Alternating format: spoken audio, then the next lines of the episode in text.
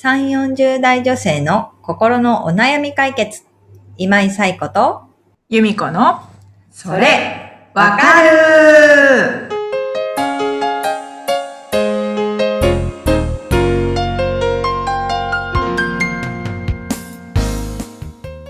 はい、ということで、えー、しちがつだいに週のそれわかるが始まりました。皆さんおはようございます。おはようございます。はい、ということでね、だいに週って言ってもまだようか、うん、なんとなくまだね、全然前半だなって感じは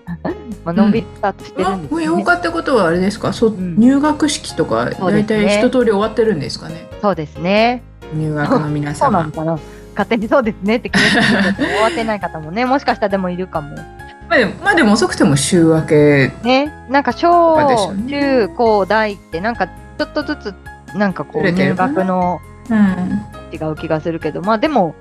ちょうど入学式ぐらいの時期ですかね、うんうん、ご入学の皆様、ご入学ご入園の皆様、はい、おめでとうございます。おめでとうございますね。友達ひゃくにんできるかなってなんか毎年言ってる気がするけどひ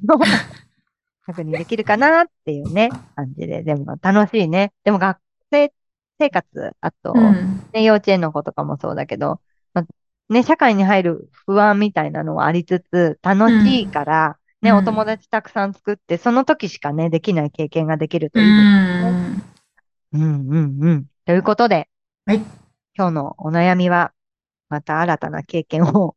しようとしている方のお悩みです。うん、なるほど。ご紹介をお願いいたします。はい。キャッツさん、さんじゅうにさいの方からです。はい。まもなく産休に入ります。取得したい資格があり、仕事に復帰するまでに取れたらと思っていますが、心理学的に良い勉強法はありますか？というお悩み、ご相談お寄せいただきました。はい。ありがとうございます。キャッツさん。ありがとうございます。はい。これからご出産を控えているということですよね。うん、そして、勉強しようとしてるっていうことで、素晴らしいですよね。うん、資格の取得。せっかく休むんだったらっていうところですかね。うんうんうん、ね。でも、あのー、スキルアップにこの時間を使おうって思われてる心がけは本当に素晴らしいなっていうふうに思いましたし、ね、また新たなチャレンジですよね。資格取得もそうだし、あのー、子供を産むっていうこともそうだと思うので、うん、ね、あのー、何かお役に立つ話ができればと思って、え、心理学的に良い勉強方法っていうことなんですけれども、まあ、多分、なんかこう、心理学の知識がある人に聞いたら、いろんなアイデアが出てくるんじゃないかなとは思いつつ、私はですね、えっと、産前産後を経験するっていうところから、うん、やっぱりこの期間の間、モチベーションを維持するっていうことが、結構大変になってくるのかな。っていうことを自分の経験も踏まえ思ったんですよね。うん、なのでちょっとその資格取得に向けたそのモチベーション維持みたいなお話と、ちょっと心理学的ではないんですけども、まあ睡眠の観点から良い勉強方法っていうところのお話ができたらなと思っています。うん、はい、はい。で、えっと、まあ一年ちょっとですよね。一年ちょっとの期間モチベーションを維持するっていうことを考えたときに、でもやっぱり産、うん、まあ産前はあれだけれども、産後、えー、出産直後ってやっぱりその、勉強するっていう、まあまず時間が取れなくなってきたりするんですよね。そうすると焦ったりとかもするし、うん、もしかしたらもう、もうやだってなっちゃう、もうモチベーションが下がっちゃうっていうこともあるのかなっていうのは思うので、えっと、モチベーション維持の、まあ、前段階として、産前産後で自分の生活がどう変わるのかなっていうところは知っておく必要があるかなっていうのは思ってます。うん、で、まあ、産前って、えー、とはいえお腹が大きくて大変だけれども、時間自体は全部自分のために使えるんですよね。あの、だから、まあ、えっと、言い方を変えると、時間を自分でコントロールできるように、うん、時間、時期なんですよね。だからその時期って、まあどうやって、えー、その勉強に使おうかなっていうことは考えてもらえるといいかなと思いつつ、まあ産前ってでも短いですよね。うん、あの、育、あ、産休入って出産までって、うん、まあ何ヶ月もないわけだから、し、いつね、出産になるかは分かんないっていうところもある。確かに。あ、ありつつも、はい、でも、まあ、産前はこういう時間の使い方しようっていうのを考えて、産後って、じゃあどう生活が変わるか知ってますかっていうことなんですよね。うん、で、大体ね、あの、よくこう、さんじかんおきの授乳をしてくださいみたいな感じで指導を受けたりもするので、そうするとさんじかんおきに授乳、まあ、多分にじゅうよじかんの、なんていうんですか、スケジュールみたいなのを書いてもらうといいと思うんですよね。で、そうすると、睡眠、普段寝てる時もさんじかんおきに授乳が入ってくるってことは、細切れの睡眠になる。ってことは、今までの睡眠時間よりももう少し長めに睡眠時間っていうのを確保しないと、自分の疲れも取れないみたいなこととかも考える。で、あとは、えっと、まあ、多分それだけじゃない。あ、あの、授乳だけしてればいいわけじゃないので、うん、産後の大きな違いは、さっき言った、時間を自分でコントロールできなくなってくるっていうことです。うん、この時間勉強に当てようって思ってた時間に、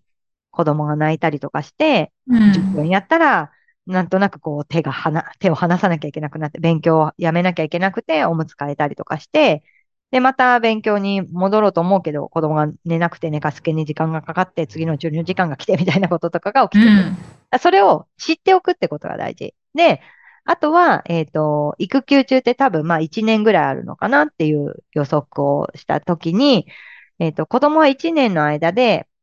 すごい成長してきます。さっきさんじかんおきの授乳って言ったけれども、うん、さんじかんおきの授乳だけじゃなくって、夜まとまって寝るようになってきたりとか、えー、できるようになると少し自分の時間が持てるようになってきたりもする。うん、その時に、じゃあどう、えー、自分の時間を確保していくかっていうこととかを、まあ一年通じて子供の成長とともにあの考えてもらえたらいいんじゃないかなと思います。で、ここからがモチベーション維持の話なんですけど、モチベーションって言った時に、まあ何がモチベーションですかとかって、なんか聞かれたらなんて答えるかなっていうことをまず考えていただいて、うん、でその時にモチベーションにはに種類あるって言われてます。で、一つが外発的な動機づけモチベーションと、えー、もう一つが内発的なもので、えー、外発的モチベーションってどういうものかっていうと、例えば、うん、えー、自分の外側にあるもの、勉強を頑張ることで資格が得られるとか、えー、誰かに評価され、頑張ってるねって言ってもらうとか、えー、ご主人から、えー、ご褒美になんか、わかんないけれども、いつも頑張ってるからってスイーツ買ってきてもらうとか、ま、もしかしたら資格取得したら、じゃあなんか、わかんないけど、ネックレス買ってあげるとか、そんなこと言うかわかんないけれども、まあそういうこと、自分の外側にある評価だったり、報酬だったり、そういうものを言います。内発的モチベーションっていうのは、資格、資格取得をするのが楽しいとか、その資格に向けた興味関心があって、それをもっと知りたいっていうことだったり、資格取得に向けて少しずつ知識が増えていくことで達成感を得ていたりとか、得た後、まあ、その資格を得たらこんな風に自分が変わっていくだろうなって、って考えるとワクワクするとか、そういう自分の内側から出てくるモチベーションになります。で、この外発的なものと内発的なもの、両方がきちんとこうバランスよく持てているとモチベーションは維持しやすい。うん。なぜかというと、例えば勉強をしてこう確認テストとかしたときに、初めはたくさんこう丸が、丸が丸がもらえるっていうか、こう、知識を増やせば増やすほど、うん、あの、得るものが多いから、確認テストとかでもいい点が取れるんだけれども、うん、だんだんこう、ちょっと引っ掛け問題になってきたりとか、なんか考える問題が増えてきたりとかしたときに点数が取れなくなってくる。そうすると、評価、さっきの外発的なモチベーションが下がってくるんですよね。テストで点が取れない。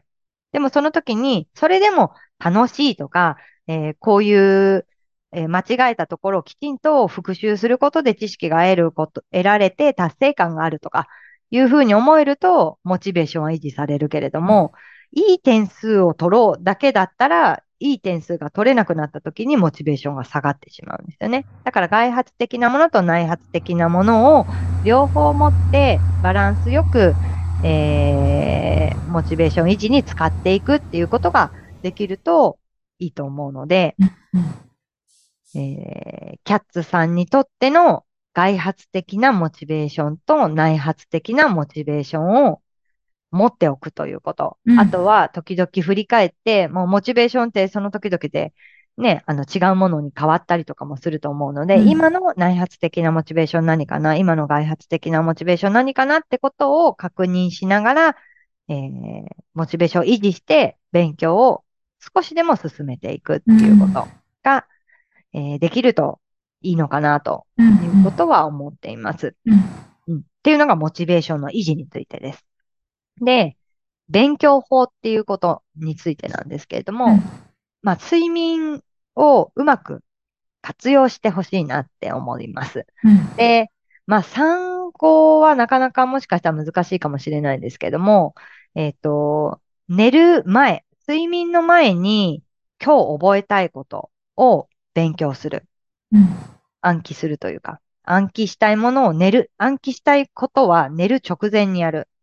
そうすると、人の記憶って、やっぱりこう、新しいものほど覚えやすいんですね。だから、寝る直前に、えー、暗記したいものを勉強して、そうすると、寝てる間に情報が整理されていきます。なので、まあ、不要な情報は、まあ、忘れていくみたいな感じだけれども、自分が繰り返し繰り返し勉強したことは、記憶が定着していくんですよね。で、その状態で朝起きてから、えー、見返していただくと、より記憶が定着しやすい。勉強を暗記に良いっていうところがあるので、なんかこのあたりをうまく使って、うん、新しいものをどんどん覚えていくっていうことをやっていただくといいかなと思います。で、もう一つは人って忘れる生き物でもあるんですよね。だから忘れないためには、えー、一週間ごととかに復習をしていくっていうことはすごく大事になってきます。うん、なので、新しいものを覚えるときには、まあ、寝る前後で、えー、勉強して、えー、復習するみたいなことをやっていくっていうのと、忘れないために、えー、一週間後とかに、えー、きちんと復習をするっていうことをやっていくといいと思います。うん、なので、ちょっとどんな資格かわかんないし、どんな、まあ、テキストとか、あの、本があるのかわかんないんですけども、例えばこう、この単元があって、えー、確認ページ、確認テストのページとかがあったら、うん、まあ、やってすぐ確認テストみたいなのやると思うんですけど、それを同じものをいっしゅうかんごにまたやるとか、いっかげつごにまたやるっていう風にやっていくと、記憶もどんどん定着していくと思うので、そういうものをうまく使って、新しいことを覚えていくっていうこと。やっていただくと、自分の知識もどんどん増えてきて、達成感もあるし、その内発的なモチベーションというものにつながっていくので、そのあたりをうまく使っていっていただけるといいかな、というふうに思っています。はい。ということでね、由美子さんもなんか勉強することとかありますか？私に聞いちゃう。やりたいなーみたいなのね。うん。ありますよね。やりたいなー。やりたいなー。キャッツさんみたいにこれやりたいってもう明確になってるのはすごい羨ましいですね。本当ですよね。いいな。うん。なんかでも興味関心があるものに対して、うん、そうやってこう資格として、うん、こう。まあ、認定されるというか、うん、なんか一つ形になるっていうのはすごく達成感があることだと思うので、うんうん、いいですよね。うんうん、ぜひ、ね、今やる気もあると思うので、うん、ちょっと先々を考えながら自分の資格取得に向けた、まあ、スケジューリングといいますか、やっていっていただくといいのではないかなと思っています。はい、はい、ということで、えー、このポッドキャストでは皆様からのお悩みをお寄せいただいております。由美子さん、ご紹介をお願いします。はい、番組では皆さんからのお悩みをお待ちしております。番組ポッドキャストの各エピソードページにリブラボラトリー公式 ライン の ユーアールエル を載せています。公式 ライン を登録後、メニュー画面よりお悩みを投稿してください。皆様からのお悩みお待ちしております。お待ちしております。はい、ということでえー、またねいっしゅうかん元気に頑張っていけたらいいかなと思っています。皆様元気に過ごしましょう。それではまた来週、さようなら。さようなら。